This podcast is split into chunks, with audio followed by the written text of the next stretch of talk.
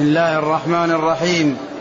الحمد لله رب العالمين، والصلاة والسلام على عبد الله ورسوله نبينا محمد وعلى آله وصحبه أجمعين. أما بعد، فيقول الإمام الحافظ أبو عيسى الترمذي رحمه الله تعالى في كتابه شمائل النبي صلى الله عليه وسلم: باب صفة نوم رسول الله صلى الله عليه وسلم.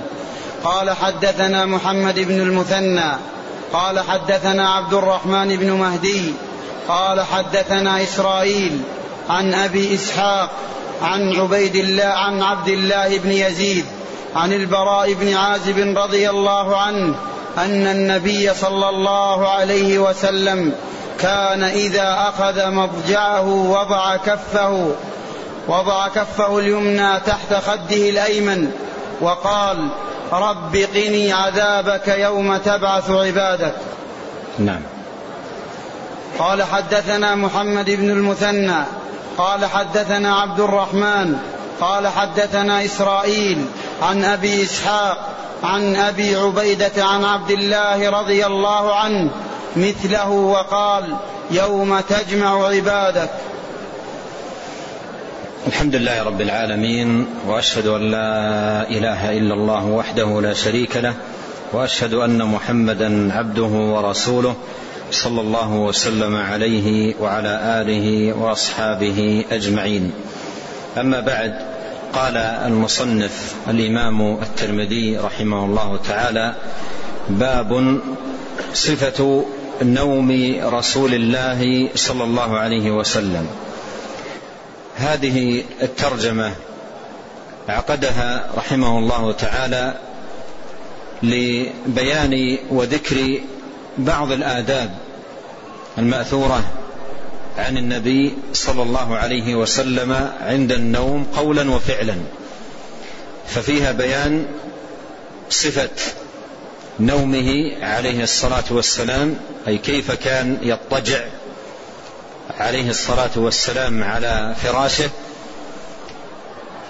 وفيها كذلك بيان ما كان يقوله عليه الصلاة والسلام من ذكر ودعاء لله عز وجل عندما يأوي صلوات الله وسلامه عليه لفراشه لينام. وكما أنه عليه الصلاة والسلام يقوم على ذكر الله جل وعلا كما سيأتي في هذه الترجمة، فهو كذلك صلوات الله وسلامه عليه ينام أيضا على ذكر الله جل وعلا، وهذا هو معنى ما سيأتي: اللهم باسمك أحيا وأموت، أي على الذكر والدأب عليه والمواظبة عليه والعناية به في كل الأوقات وجميع الأحيين. وكان من هديه عليه الصلاة والسلام عندما يأوي إلى فراشه لينام أن يأتي بجملة من الأذكار والدعوات التي هي في غاية المناسبة لهذه الحال ولهذا المقام، مقام النوم، كما سيأتي إيضاح ذلك من خلال الأحاديث التي ساقها المصنف رحمه الله تعالى. والنوم آية من آيات الله العظيمة الدالة على وحدانيته وكمال قدرته سبحانه وتعالى وتصريفه وتدبيره لهذا الكون، فهو الذي يحيي ويميت ويخفض ويرفع ويقبض ويبسط ويعز ويذل ويدبر الأمر كيف شاء بما شاء سبحانه وتعالى، عن علم وحكمة. وهذا النوم آية من الآيات الدالة على عظمة الخالق سبحانه وتعالى، ولهذا قال الله تعالى في القرآن: ومن آياته منامكم بالليل والنهار وابتغاؤكم من فضله إن في ذلك لآية لقوم يسمعون. فالنوم آية، النوم آية من آيات الله سبحانه وتعالى، وهو أيضا رحمة من الله سبحانه وتعالى بالعباد، ومنه منه جل وعلا عليهم. ولهذا قال سبحانه وتعالى: ومن رحمته جعل لكم الليل والنهار لتسكنوا فيه ولتبتغوا من فضله ولعلكم تشكرون. لتسكنوا فيه أي الليل، ولتبتغوا من فضله أي في النهار. فمن رحمته سبحانه وتعالى بالعباد أن هيأ الليل سكنا لهم يسكن فيه العباد، وتهدأ فيه النفوس، وترتاح فيه الأبدان، ويذهب فيه التعب والعناء والنصب، وتتحقق فيه الراحة والطمأنينة والسكون. فهذه رحمة من الله سبحانه وتعالى بالعباد أن هيأ لهم هذا الليل ليكون سكنا للعباد يسكنون فيه، وتطمئن فيه نفوسهم، وترتاح فيه أبدانهم. فهذه رحمة ومنة من الله سبحانه وتعالى على عباده. ولهذا فإن العبد إذا أصابه العناء في يومه والتعب ثم أوى إلى فراشه لينام، لا يليق به أن ينام غافلا عن ذكر المنعم والمتفضل سبحانه وتعالى، لا يليق به أن يلقي جسده على فراشه ويدخل في نوم هو غافل فيه عن ذكر الله، وما يدريه لعل روحه لا تعود له فلا يقوم من منامه. الله يتوفى الأنفس حين موتها والتي لم تمت في منامها فيمسك التي قضى عليها الموت ويرسل الأخرى.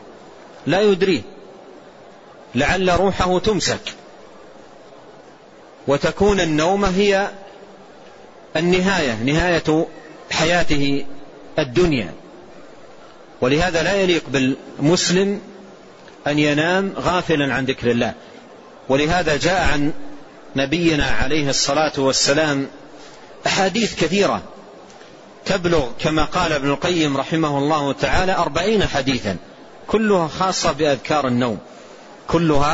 خاصة بأذكار النوم، جاءت عنه صلوات الله وسلامه عليه. فلا يليق بالمسلم أن يغفل عن ذلك، بل يكون له حظ من ذلك ويحفظ ما تيسر من المأثور عنه والثابت عنه صلوات الله وسلامه عليه مما يقال عند النوم، ويعتني به كل مرة يأوي فيها إلى فراشه. وهذا الذكر الذي يكون من المسلم عندما يأوي إلى فراشه له آثاره العظيمة عليه في الدنيا والآخرة، فهو سبب للحفظ والوقاية من الشيطان. فلا يزال عليه من الله حافظ ولا يقربه شيطان حتى يصبح، وهو كذلك أيضا وقاية له من الآفات ومن المؤذيات ومن الهوام والدواب والحشرات. والنائم أشبه ما يكون بالميت، بل إن النوم كما سيأتي معنا يعد موتا ويسمى موتا ويسمى وفاة كما في غير ما حديث عنه صلوات الله وسلامه عليه. فالنوم وفاة صغرى وموتة صغرى، ولهذا النائم لا يشعر بما حوله، وهو أحوج ما يكون إلى الحفظ من الهوام، من الدواب، من الحشرات، من القوارص، من المؤذيات، فلا يليق به أن ينام غافلا عن تحصين نفسه بذكر الله سبحانه وتعالى.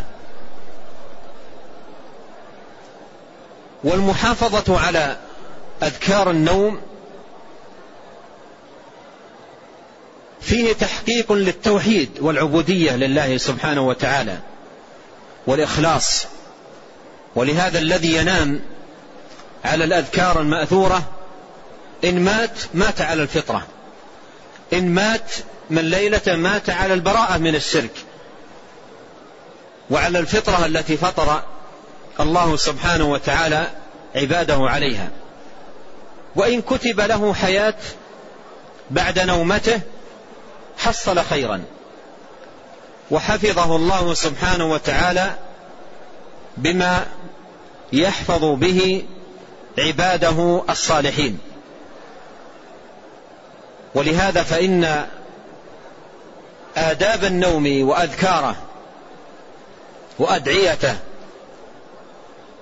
المأثورة عن النبي صلى الله عليه وسلم لها مكانتها العظيمة ومنزلتها العلية والحاجة إليها ماسة، فينبغي على المسلم أن يحرص على آداب النبي صلى الله عليه وسلم وأن يحافظ على هذه الأذكار المأثورة عنه صلوات الله وسلامه عليه عند النوم، ويجاهد نفسه على الاتيان بما تيسر له من ذلك. وكما قدمت جاء عنه عليه الصلاة والسلام أنواع من الأذكار والدعوات التي تقال عند النوم، وكل ذكر أو دعاء من تلك الأذكار والأدعية المأثورة عنه له أثره وفائدته وله أيضا مقصده ومغزاه، فينبغي على العبد أن ينوع وأن يحفظ ما تيسر له من ذلك وأن يحافظ على ذلك كل ليلة، وأن يحافظ على ذلك كل ليلة، وأن يحرص ألا تفوته ليلة من الليالي إلا ألا يمر عليه ليلة من الليالي إلا ويأتي بهذه الأذكار عندما يأوي إلى فراشه لينام. وربما ليلة من الليالي غفل فيها عن ذكر الله سبحانه وتعالى فأصابته آفة، مثل ما قال القرطبي رحمه الله المفسر، يقول: منذ سمعت حديث النبي عليه الصلاة والسلام من نزل منزلا فقال: أعوذ بكلمات الله التامات كلها من شر ما خلق لم يضره شيء حتى يرحل من منزله، يقول: منذ سمعته ما تركته. يقول: ونزلنا ليلة بالمهدية منطقة وبتنا فيها، يقول: فلدغتني عقرب فتذكرت أنني نسيته تلك الليلة، تذكرت أنني نسيته تلك الليلة. الشاهد أن الأذكار والدعوات المأثورة عن النبي عليه الصلاة والسلام عندما يأوي المسلم إلى فراشه ينبغي على المسلم أن يحافظ عليها محافظة تامة كل ليلة، ويأتي بما تيسر له من تلك الدعوات والأذكار. أورد المصنف رحمه الله تعالى في هذه الترجمة جملة من الأحاديث، بدأها بحديث البراء بن عازب رضي الله عنه أن النبي صلى الله عليه وسلم إذا أخذ مضجعه وضع كفه اليمنى تحت خده الأيمن. هذا أدب من الآداب المأثورة عنه صلوات الله وسلامه عليه عندما يأوي لفراشه لينام، بل هما أدبان الأدب الأول أنه عليه الصلاة والسلام يضطجع على شقه الأيمن، وهذا مستفاد من السياق وجاء مصرحا به في بعض الأحاديث، فكان عليه الصلاة والسلام ينام على شقه الأيمن. والأدب الثاني قال وضع كفه اليمنى تحت خده الأيمن، وضع كفه اليمنى تحت خده الأيمن، فينام على جنبه الأيمن ويضع كفه اليمنى تحت خده الأيمن وينام على هذه الهيئة، وينام على هذه الهيئة.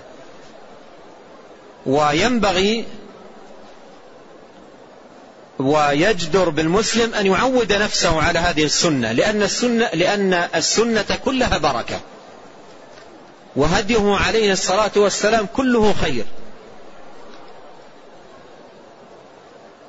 فهو عليه الصلاة والسلام في أقواله وأفعاله وفي جميع هديه يأتي من الأمور ما فيه الخير والبركة والراحة والسعادة والطمأنينة للإنسان في دنياه وأخراه. فينبغي على من أوى إلى فراشه لينام أن ينام على هذه الهيئة، ولا أقل من أن يجاهد نفسه على ذلك في بدء نومه، يعني أول ما يبدأ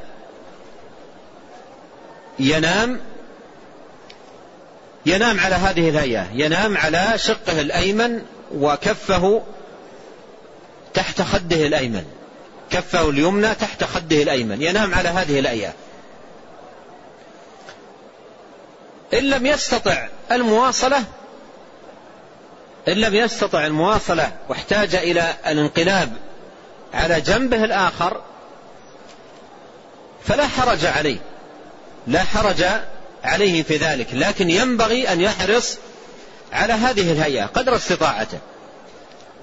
استطاعته. فيبدأ أول ما يأوي إلى فراشه يضع كفه اليمنى تحت خده الأيمن وينام على شقه الأيمن، ويبدأ بالأذكار المأثورة عن النبي صلى الله عليه وسلم، يبدأ بالأذكار المأثورة عنه صلوات الله وسلامه عليه، ومنها هذه الدعوة: رب قني عذابك يوم تبعث عبادك، وفي الرواية الأخرى يوم تجمع عبادك. قني عذابك أي أسألك يا الله أن تقيني، أسألك الوقاية من عذابك يوم تبعث عبادك، يوم القيامة، يوم البعث والنشور، يوم يجمع الأولون والآخرون، فأسألك الوقاية من العذاب، أسألك الوقاية من العذاب. وهذا الدعاء في هذا الموضع مناسب غاية المناسبة. لماذا؟ لأن النوم الذي قد أقبل عليه من أوى إلى فراشه يذكر بالموت، بل إن النوم وفاة. ولهذا سيأتي معنا في الحديث أنه عليه الصلاة والسلام إذا استيقظ من النوم قال: الحمد لله الذي أحياني بعد ما أماتني، الحمد لله الذي أحياني بعد ما أماتني. سمى النوم ماذا؟ موتا، فهو موت ووفاة. ولهذا إقبال الإنسان على النوم وتهيئه للنوم يذكر بالوفاة، والوفاة بعدها ماذا؟ بعدها بعث وجمع بين يدي رب العالمين وحساب وجزاء. فالنوم يذكر بذلك، فناسب غاية المناسبة أن يأتي النائم بهذه الدعوة: اللهم قني عذابك يوم تبعث عبادك، لأنه سيدخل الآن في نوم هو أشبه ما يكون بالوفاة، والوفاة بعد البعث، بعد الجمع، بعد الحساب. فمن المناسب أن يدعو بهذه الدعوة: اللهم قني عذابك يوم تبعث عبادك، اللهم قني عذابك يوم تجمع عبادك كما في الرواية الأخرى. وهنا عندما يدعو النائم بهذه الدعوة يكون لاحظ ما أمامه من نوم، وكون النوم يشبه الوفاة، وكون الوفاة بعدها البعث والجمع والحساب، فناسب في هذا المقام من يأتي بهذه الدعوة، ناسب في هذا المقام أن يأتي بهذه الدعوة. وسيأتي من ضمن الدعوات التي أوردها المصنف أن يقول عندما يأوي إلى فراشه: الحمد لله الذي أطعمني وسقاني وكفاني وآواني. وهنا أيضا التفاتة إلى ما مضى قبل أن ينام، التفاتة إلى ما مضى وتذكر لما مضى، يجد أنه في طعام، في شراب، في مأوى، في صحة، في عافية، فيذكر ذلك كله فينام يحمد الله، ينام يحمد الله سبحانه وتعالى. ولهذا إذا تأملنا الأدعية المأثورة عن النبي صلى الله عليه وسلم نجد أن فيها نوعين من التأمل: تأمل في الماضي يترتب عليه الحمد لله الذي أطعمني وسقاني وكفاني وأواني، وتأمل في المستقبل. ومن الدعوات التي تتعلق بهذا: اللهم قني عذابك يوم تبعث عبادك. والمستقبل ومنه هذا النوم الذي يدخل فيه لا يخلو من حالتين: إما أن تقبض روحه فيه أو ترسل ويكتب له حياة جديدة. ولهذا من الدعوات، ولم يوردها المصنف: باسمك ربي وضعت جنبي وبك أرفعه، باسمك ربي وضعت جنبي وبك أرفعه، إن أمسكت نفسي فارحمها وإن أرسلتها فاحفظها بما تحفظ به عبادك الصالحين. فإذا تذكرت ما أنت قادم عليه في هذا النوم تجد أنه لا يخلو من حالتين: إما أن تمسك الروح وتقبض تنتهي حياة الإنسان بذلك، فيناسب هذا من الدعاء أن تقول: إن أمسكت نفسي فارحمها. وإما أن يكتب لك بعد هذا النوم حياة جديدة، فيناسب هذا أن تقول: وإن أرسلتها فاحفظها بما تحفظ به عبادك الصالحين. فإذا الدعوات المأثورة عنه عليه الصلاة والسلام فيها نوعين من التأمل: تأمل في الماضي وتذكر للنعم، الطعام والشراب والمأوى إلى آخره، فتحمد الله. وسيأتي الحديث بهذا عند المصنف.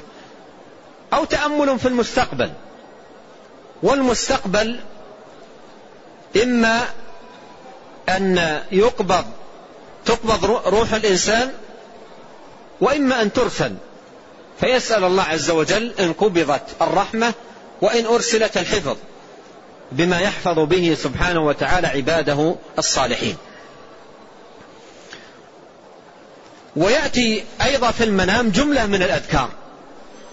جملة من الأذكار العظيمة، منها التسبيح والتحميد والتهليل. التسبيح 33، والتحميد 33، والتكبير 34، هذه 100. وقد قال النبي عليه الصلاة والسلام لفاطمة لما سألته خادما: ألا أدلك على خير لك من خادم؟ وأرشدها أن تقول عندما تأوي إلى الفراش هذا الذكر: تسبح 33، وتحمد 33، وتكبر 33. وأخذ العلماء من هذا الحديث أن هذا الذكر يعطي الإنسان قوة في جسمه وقوة في بدنه، ويعطيه نشاط. ولهذا ينقل عن شيخ الإسلام رحمه الله أنه قال: بلغنا أنه من واظب على هذا الذكر لم يصيبه عناء أو تعب فيما يعالجه من أعمال أو نحو ذلك، أي أنه يعطي الجسم قوة، يعطيه نشاط. أيضا آية الكرسي لم يزل عليه من الله حافظ ولا يقربه شيطان. قراءة قل يا أيها الكافرون ثبتت بها السنة، بل ثبت عن النبي عليه الصلاة والسلام كما جاء في حديث فروة بن نوفل الأشجعي رضي الله عنه أن النبي صلى الله عليه وسلم أرشده إلى ذلك: اقرأ قل يا أيها الكافرون ونم على خاتمتها، يعني اجعلها آخر ما تقرأ، ونم على خاتمتها فإنك إن مت على براءة من الشرك، على براءة، لأن قل يا أيها الكافرون فيها إخلاص العبادة لله والتوحيد له، فإذا كان آخر شيء كان عليه النائم قراءة هذه السورة مع التأمل في معناها ومعرفة دلالتها يكون نام على البراءة من الشرك بالله. قل يا أيها الكافرون لا أعبد ما تعبدون ولا أنتم عابدون ما أعبد ولا أنا عابد ما عبدتم ولا أنتم عابدون ما أعبد لكم دينكم ولي دين. كان بعض السلف يسمي هذه السورة المقشقشة، يسميها المقشقشة، فإذا نام الإنسان على ذلك نام على البراءة من الشرك بالله سبحانه وتعالى. وكذلك ما كان يواظب عليه نبينا عليه الصلاة والسلام وفي الصحيحين: قل هو الله أحد، وقل أعوذ برب الفلق، وقل أعوذ برب الناس، وستأتي عند المصنف رحمه الله تعالى. فالشاهد أن الأذكار التي وردت عنه عليه الصلاة والسلام عندما يأوي إلى فراشه أذكار مباركة ودعوات عظيمة، ينبغي على المسلم أن يكون له حظ ونصيب منها حتى تتحقق له هذه الخيرات والبركات والفوائد المتنوعات التي يحظى بها ويفوز من حافظ على هذه الأذكار والدعوات. نعم.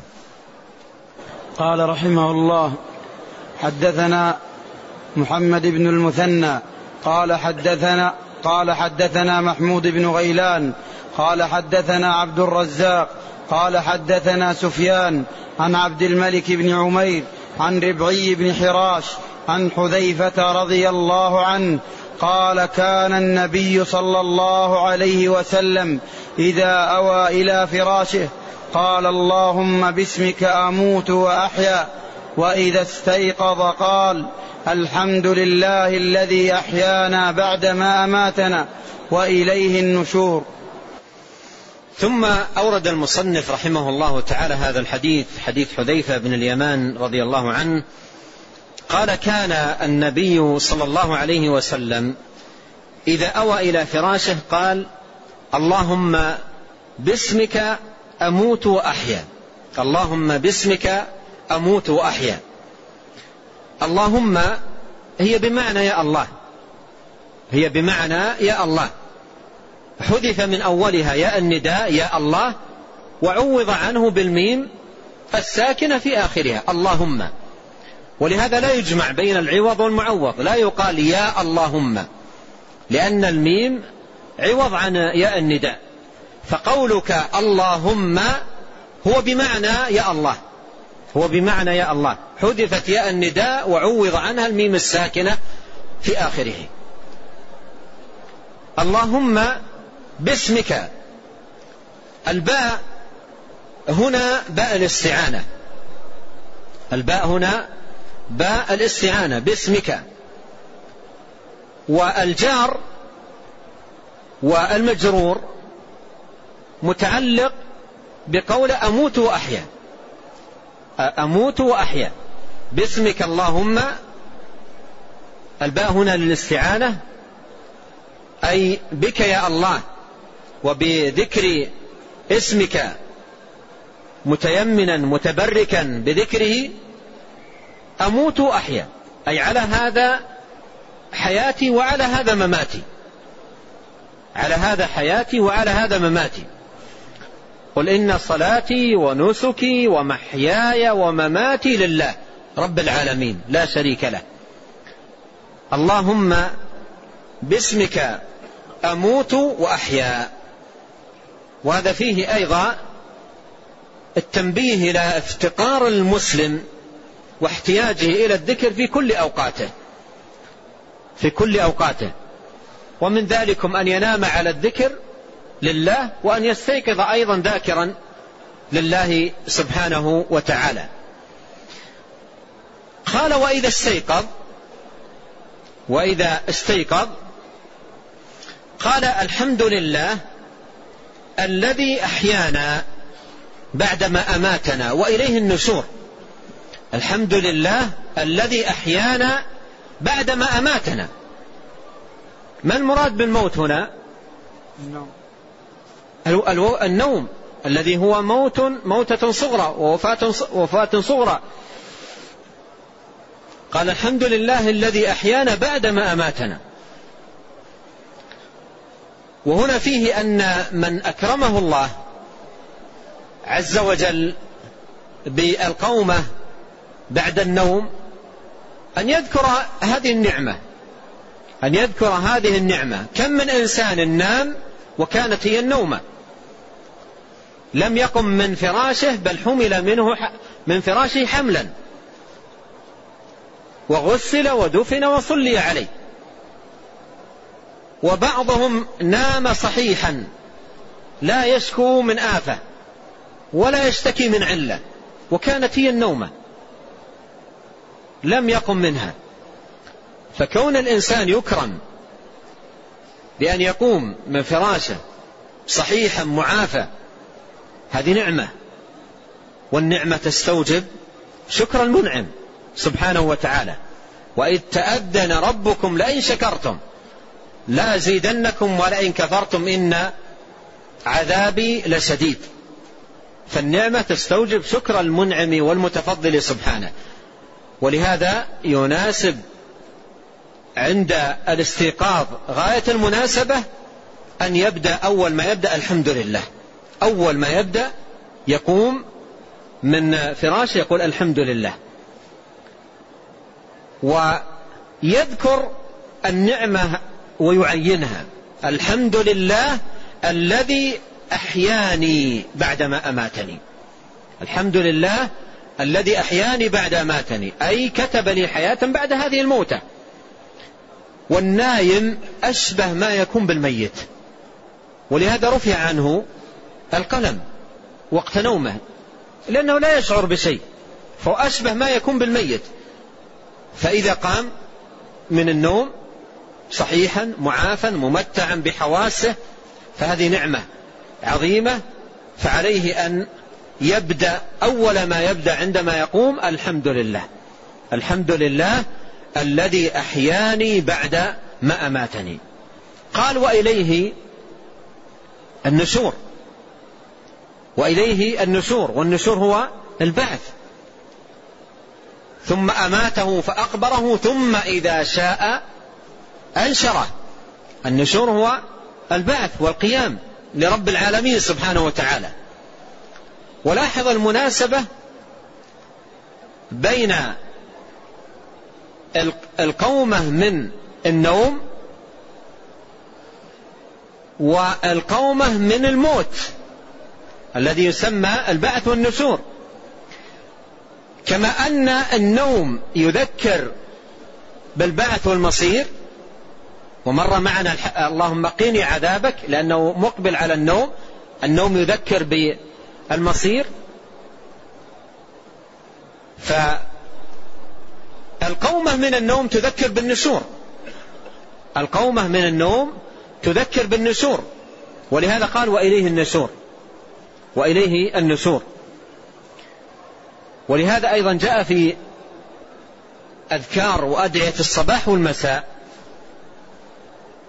اللهم بك أصبحنا وبك أمسينا وبك نحيا وبك نموت وإليك النشور. هذا في الصباح. وفي المساء اللهم بك أمسينا وبك أصبحنا وبك نحيا وبك نموت وإليك النشور وإليك المصير. وإليك المصير في الصباح وإليك النشور، لأنك قمت من النوم، والقوم من النوم يشبه القوم من الموت، فناسب أن تقول وإليك النشور. وفي المساء تقول اللهم بك أمسينا وبك أصبحنا وبك نحيا وبك نموت وإليك المصير، لأنك مقبل على الموت، والموت يذكر، مقبل على النوم، والنوم يذكر بالموت، يذكر بالمصير والمرجع إلى الله سبحانه وتعالى. ولهذا الألفاظ والأدعية النبوية المأثورة عنه صلوات الله وسلامه عليه مناسبة غاية المناسبة للأوقات التي تقال فيها. فهنا قال وإليه النشور، لأنه مناسب للقوم من النوم، وهو يذكر بالقيام والنشور والبعث من القبور للقيام بين يدي رب العالمين سبحانه وتعالى. نعم. قال رحمه الله: حدثنا قتيبة بن سعيد قال حدثنا المفضل بن فضالة عن عقيل عن الزهري عن عروة عن عائشة رضي الله عنها قالت: كان رسول الله صلى الله عليه وسلم إذا أوى إلى فراشه كل ليلة جمع كفيه فنفث فيهما وقرأ فيهما قل هو الله أحد وقل أعوذ برب الفلق وقل أعوذ برب الناس، ثم مسح بهما ما استطاع من جسده، يبدأ بهما رأسه ووجهه وما أقبل من جسده، يصنع ذلك 3 مرات. ثم أورد المصنف رحمه الله تعالى هذا الحديث عن أم المؤمنين عائشة رضي الله عنها قالت: كان رسول الله صلى الله عليه وسلم إذا أوى إلى فراشه كل ليلة، كان إذا أوى إلى فراشه كل ليلة. هنا انتبه لها، كل ليلة، هذا يعني المواظبة التامة على ذلك صلوات الله والسلام عليه. وأيضا كان إذا أوى إلى فراشه، هذه أيضا تفيد المواظبة والاستمرار على ذلك. قالت كل ليلة، حتى إنه عليه الصلاة والسلام في مرضه وفي مرض وفاته لما أثقل عليه الصلاة والسلام واشتد به الإعياء كان يأمر عائشة أن تفعل ذلك، كان يأمر عائشة رضي الله عنها أن تفعل ذلك. وهذا منه صلوات الله وسلامه عليه رعاية وعناية لهذا الذكر المبارك كل ليلة عندما يأوي إلى فراشه. قالت: كان رسول الله صلى الله عليه وسلم إذا أوى إلى فراشه كل ليلة جمع كفيه أي ضم كفيه بعضهما إلى بعض، وألصق الكفين، الجمع يكون بإلصاق الكفين بعضهما لبعض، وأيضا بإلصاق الأصابع، ما تكون الأصابع مفرجة، هذا كله يفيده قولها جمع، فتكون الكفين مجتمعة متلاصقة والأصابع أيضا متلاصقة، وتكون الكفين إلى جهة الوجه، تكون الكفين إلى جهة الوجه، يجمع كفيه ويجعلهما إلى جهة وجهه مجموعتين ملمومتين ملتصقتين إلى جهة وجهه، ثم يبدأ بالقراءة والنفث، قالت: جمع كفيه فنفث فيهما أي الكفين، وعندما تكون الكفان مجتمعتين عندما ينفث الإنسان نفثا واحدا يصل إليهما معا، ولهذا لا تكون الأيدي مفرجة، الأصابع لا تكون مفرجة، ولا تكون أيضا الكفين متباعدة، لأن إذا كانت الكفان متباعدتين فنفث، إما أن يصيب إحدى الكفين بالنفث أو يكون النفث لا في هذه ولا في هذا، لكن إذا جمعها ولمها وضمها وألصق بعضها إلى بعض ولم تكن الأصابع مفرجة وجعلها إلى جهة وجهه ثم قرأ ونفث، يكون حقق بذلك ما كان يفعله صلوات الله وسلامه عليه.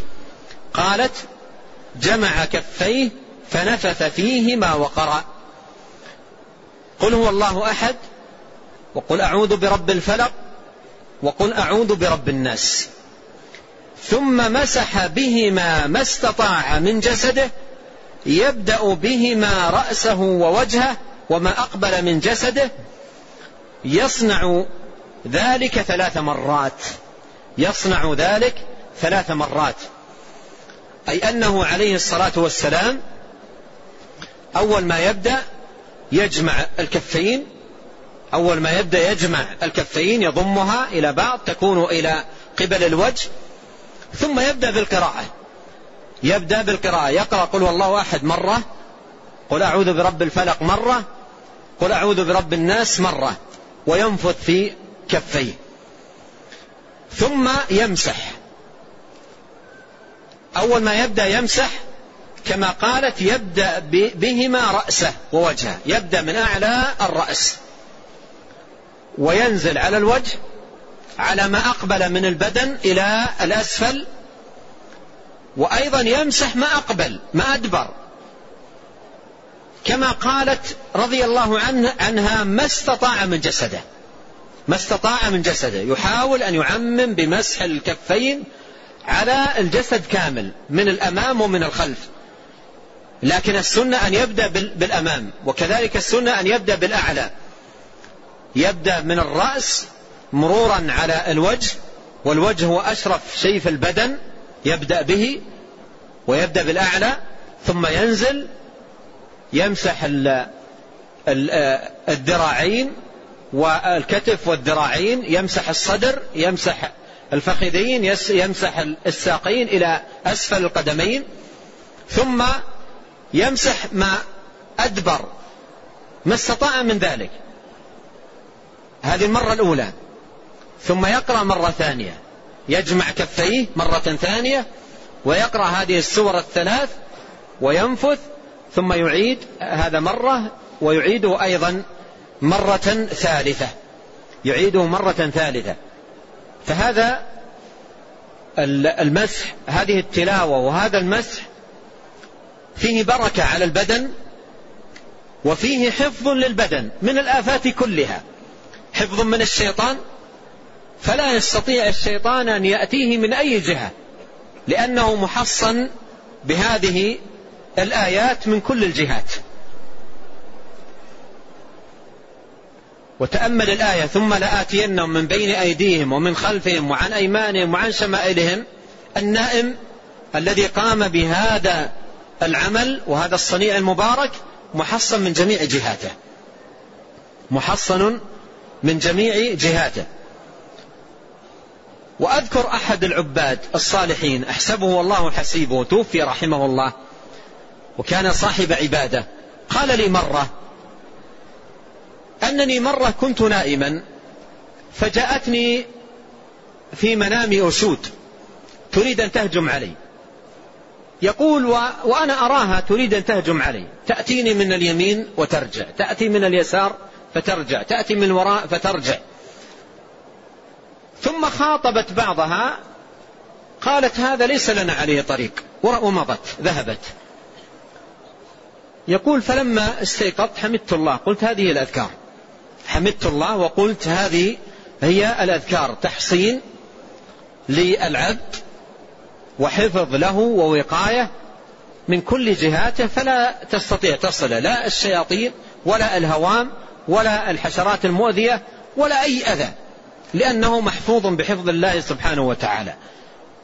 وقد قرأ هذه 3 السور العظيمة، سورة الإخلاص التي تعدل ثلث القرآن، وسورة قل أعوذ برب الفلق وقل أعوذ برب الناس، اللتين ما تعوذ متعوذ بمثلهما، وينفث على كفه ويمسح ما استطاع من بدنه، هذا بإذن الله تبارك وتعالى في حفظ وفي صيانة، فلا تصل إليه آفة ولا تستطيعه، ولا للشياطين عليه طريق، ولا أيضا للحشرات والهوام والدواب عليه سبيل، لأنه محصن من جميع جهاته بإذن الله تبارك وتعالى. ويحسن أيضا بالمسلم أن يتأمل في معاني هذه السور ودلالاتها حتى يكون ذلك أبلغ في الأثر وأمكن في الفائدة. ولهذا يحسن بالمسلم أن يقرأ بعض التفاسير مثل تفسير العلامة بن سعدي رحمه الله أو تفسير ابن كثير، يقرأ مرات حتى يتأمل في معاني هذه السور العظيمة. وإذا كنت تأتي بهذه التعوذات عن علم بالمعنى يختلف الأمر عمن يأتي بها وهو لا يدري ماذا يقرأ ولا يعي ماذا يتلو. فجميل بالمسلم أن يقرأ معاني هذه السور العظيمة المباركة. والله جل وعلا قال في عموم القرآن: أفلا يتدبرون القرآن؟ وقال: كتاب أنزلناه إليك مبارك ليتدبروا آياته وليتذكر أولو الألباب. فهو كتاب أنزله الله سبحانه وتعالى لتتدبر آياته وتعقل معانيه. فجميل بالمسلم أن يتدبر في معاني هذه السور الثلاثة. وهذه دعوة لنا جميعا أن نراجع تفسير هذه السور الثلاث في بعض التفاسير، ومنها ومن أجودها للمبتدئ تفسير العلامة ابن سعدي رحمه الله تعالى. نعم. قال رحمه الله: حدثنا محمد بن بشار قال حدثنا عبد الرحمن بن مهدي قال حدثنا سفيان عن سلمة بن كهيل ابن كهيل عن كريب عن ابن عباس رضي الله عنهما أن رسول الله صلى الله عليه وسلم نام حتى نفخ، وكان إذا نام نفخ، فأتاه بلال فآذنه بالصلاة فقام وصلى ولم يتوضأ. وفي الحديث قصة. ثم أورد رحمه الله تعالى هذا الحديث عن ابن عباس رضي الله عنهما أن رسول الله صلى الله عليه وسلم نام حتى نفخ. والنفخ هنا صوت يصدر من النائم ويعلم به أنه نام أو أنه أيضا استغرق في النوم. وبعض الناس يكون هذا الصوت عاليا عنده، وبعضهم من يكون واطيا خفيفا، لكنه صوت يعلم أن الإنسان دخل في النوم واستغرق فيه. فالنفخ يدل على أن الإنسان استغرق في النوم. فيقول أن رسول الله صلى الله عليه وسلم نام حتى نفخ، يعني حتى استغرق في نومه صلوات الله وسلامه عليه. وكان إذا نام نفخ، يعني كان يسمع منه هذا النفخ عندما يكون عليه الصلاة والسلام نائما. فأتاه بلال فآذنه بالصلاة، أعلمه ودعاه للصلاة. فقام وصلى ولم يتوضأ. وهذا كما بين أهل العلم من خصوصياته صلوات الله وسلامه عليه. وقال عنه وعن الأنبياء عموما: تنام أعيننا ولا تنام قلوبنا. فنام عليه الصلاة والسلام حتى نفخ، يعني استغرق في النوم، فناداه بلال للصلاة فقام ولم يتوضأ. وهذا من خصوصياته صلوات الله وسلامه عليه. أما هذه الصفة في حق غيره فهي ناقضة للوضوء، ولا بد أن يتوضأ ثم يصل. نعم. وقوله رحمه الله تعالى: وفي الحديث قصة. تأتي القصة عند المصنف رحمه الله تعالى في الترجمة الآتية، باب عبادة رسول الله صلى الله عليه وسلم. نعم. قال: حدثنا إسحاق بن منصور قال حدثنا عفان قال حدثنا حماد بن سلمة عن ثابت عن أنس رضي الله عنه أن رسول الله صلى الله عليه وسلم كان إذا أوى إلى فراشه قال: الحمد لله الذي أطعمنا وسقانا وكفانا وآوانا، فكم ممن لا كافي له ولا مؤوي. ثم أورد رحمه الله تعالى هذا الحديث عن أنس بن مالك رضي الله عنه أن رسول الله صلى الله عليه وسلم كان إذا أوى إلى فراشه، قال: الحمد لله الذي أطعمنا وسقانا وكفانا وآوانا، فكم ممن لا كافي له ولا مؤوي. هذا الدعاء والحمد الذي يكون ممن أوى إلى فراشه فيه تأمل فيما مضى من وقت الإنسان. إذا تأملت وأنت على فراشك ما مضى من وقتك، كيف مضى يومك، مضى بصحة، مضى بطعام، بشراب، بعافية، هذه نعم. تذكر هذه النعم وتحمد الله عليها قبل أن تنام، تحمد الله عليها سبحانه وتعالى قبل أن تنام، لأنه متعك بالطعام، متعك بالشراب، متعك بالمأوى، المكان الذي تأوي إليه لتنام وتستريح، أيضا متعك بأن كفاك سبحانه وتعالى، فهذه نعم، نعم متعددة تذكرها وتحمد الله سبحانه وتعالى عليها. قال: الحمد لله الذي أطعمنا، أي من علينا بالطعام الذي يحصل به غذاء الجسم، وسقانا أي من علينا بالشراب الذي يحصل به الري وذهاب العطش. الحمد لله الذي أطعمنا وسقانا وكفانا.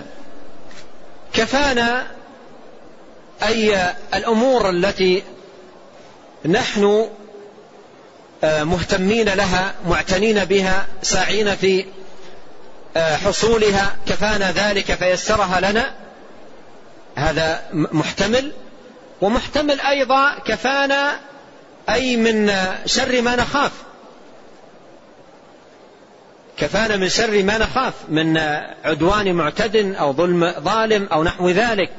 ولا مانع أن يكون الأمر يشمل الأمرين معا، الحمد لله الذي أطعمنا وسقانا وكفانا وآوانا، أي من علينا بالمأوى. يدخل الإنسان في بيته ويغلق عليه بابه ويرتاح وينام في ستر وفي مأوى، فهذه منة عظيمة، وليست حال الإنسان كحال الدواب التي تنام منتشرة في العراء، بل يسر الله سبحانه وتعالى له المأوى والمسكن، فهذه منة عظيمة ونعمة من الله سبحانه وتعالى بها على العبد، فينبغي أن يذكرها ويحمد الله، يحمده على المطعم، على المشرب، على الكفاية، على الإيواء. قال: وكم ممن لا كافي له ولا مؤوي. وكم تأتي للتكثير، أي كثير ممن ليس له مؤوي وليس له كافي. والعبد يذكر أن الله عز وجل من عليه بالكفاية، من عليه بالإيواء، فيحمد الله على هذا الإنعام ويشكره سبحانه وتعالى على هذا المن والإكرام. نعم. قال رحمه الله: حدثنا الحسين بن محمد الجريري قال حدثنا سليمان بن حرب قال حدثنا حماد بن سلمة عن حميد عن بكر بن عبد الله المزني عن عبد الله بن رباح عن أبي قتادة رضي الله عنه أن النبي صلى الله عليه وسلم كان إذا عرس بليل اضطجع على شقه الأيمن، وإذا عرس قبيل الصبح نصب ذراعه ووضع رأسه على كفه. ثم ختم المصنف رحمه الله تعالى هذه الترجمة بهذا الحديث العظيم عن أبي قتادة رضي الله عنه. ثم ختم المصنف الإمام الترمذي رحمه الله تعالى هذه الترجمة بهذا الحديث، حديث أبي قتادة رضي الله عنه أن النبي صلى الله عليه وسلم كان إذا عرس بليل اضطجع على شقه الأيمن، اضطجع على شقه الأيمن. وهذا من الأحاديث التي فيها أن من هديه عليه الصلاة والسلام إذا أوى إلى فراشه لينام أن يضطجع على شقه الأيمن، فهذا هديه صلوات الله وسلامه عليه. قال كان إذا عرس بليل، يعني إذا أوى إلى فراشه بليل، لكن فيه وقت متسع، في وقت متسع قبل الفجر كافي للراحة، ينام على شقه الأيمن، ينام على شقه الأيمن. لكن إذا عرس قبيل الصبح، إذا عرس يعني إذا نام، احتاج إلى النوم قبيل الصبح، يعني قبيل صلاة الصبح، ليس هناك وقت متسع ليأخذ الإنسان شيئا من حظا من الراحة. إذا عرس قبيل الصبح كيف كان ينام؟ وهنا يا إخوان ينبغي علينا أن ننتبه، لأن من مصائب هذا الزمان إضاعة صلاة الفجر، والله مصيبة عظيمة، والله يا إخوان مصيبة مؤلمة جدا. حتى بعض من ينتسبون إلى الصلاة، صلاة الفجر الآن تضيع إضاعة مؤلمة جدا ومحزنة للغاية، خاصة في الصيف، بسبب السهر، وينام ولا يبالي، يرمي جسمه على الفراش ولا يبالي، لا يضع منبه ولا يطلب من يوقظه ولا يبالي بأمر الصلاة. وهذه والله مصيبة. ولننظر الآن إلى عبادة سيد البشر، سيد الأولين والآخرين صلوات الله وسلامه عليه، والرعاية العظيمة والعناية البالغة بصلاة الفجر. قال رضي الله عنه وإذا عرس قبيل الصبح، يعني لم يبقى على الفجر إلا وقتا يسيرا، وقتا ليس بالطويل، لا يكفي للراحة، كيف كان ينام؟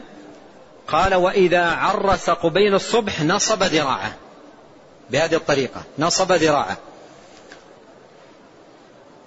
ووضع رأسه على كفه، نصب ذراعه يعني بهذه الطريقة، ووضع كفه على، ووضع خده، ووضع رأسه على كفه.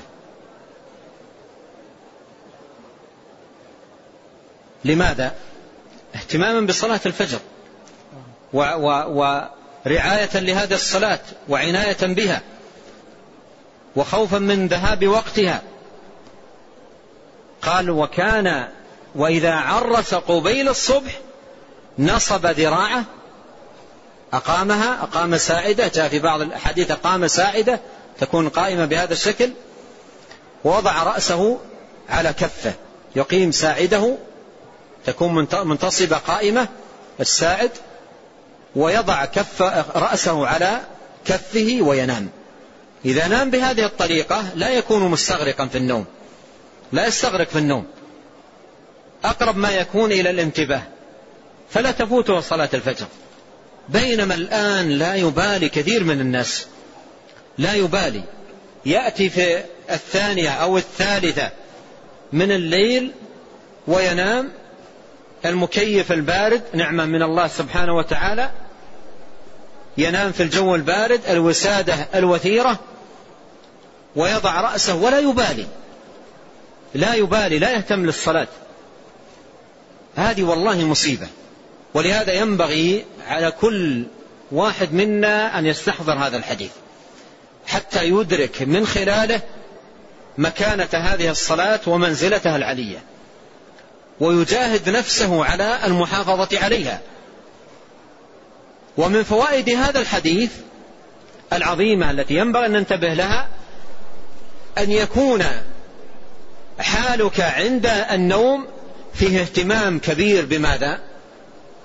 بصلاة الفجر، أن تنام وأنت مهتم لصلاة الفجر، لأن هذا الفعل منه صلوات الله وسلامه عليه مبني على ماذا؟ مبني على الاهتمام بصلاة الفجر والرعاية لها. ولهذا ينبغي أن يكون